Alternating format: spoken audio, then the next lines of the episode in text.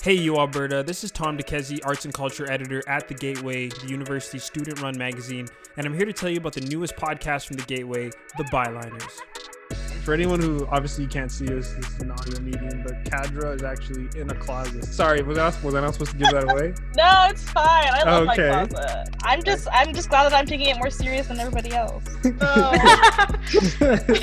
man. Join me and fellow Gateway editors Khadra, Mitchell, and Pia as we react to the biggest headlines in pop culture and New Alberta news. so, as is almost it seems like custom every three, four months, Kanye West has an outburst.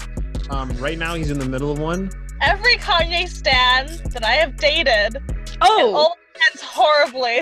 were they also Oh. a Gemini? Were they also a Gemini? One of them was a Gemini. Oh. I'm, okay, I'm wondering. Last question: Do you blame Kanye at all for the way it ended? Do you think he has something to do with it? Yes. I've heard a lot of people talk about how they find online learning to be more work. Um, that's Yeah. personally been my experience so far, to be honest. I had a prof upload a whole extra lecture over this weekend because they were like, we didn't get to it in course, so here's an extra hour of class. The conversations are casual and off the cuff and cover everything from the meaningful to the ridiculous. Where were you? Yeah. I like going out in the back roads a lot. I like hanging out back. Ooh.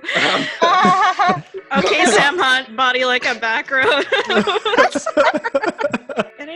Thinking of participating in cuffing season? Don't have to participate. Any tips and tricks for the listeners? You know? Yeah. You know, honestly, up until now, I thought cuffing season was a state of mind more than a time of year.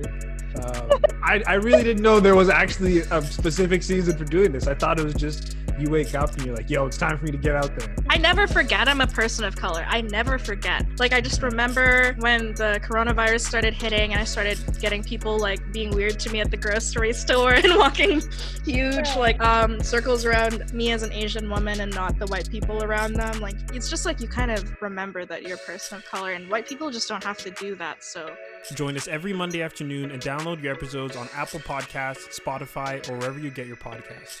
Some people consider me bald. We talked about that before. um, I don't consider myself bald. I don't know much about hair, but I do have hair. Um, in case anyone's wondering. who's yeah. listen, I apologize. my my B, my B. All right.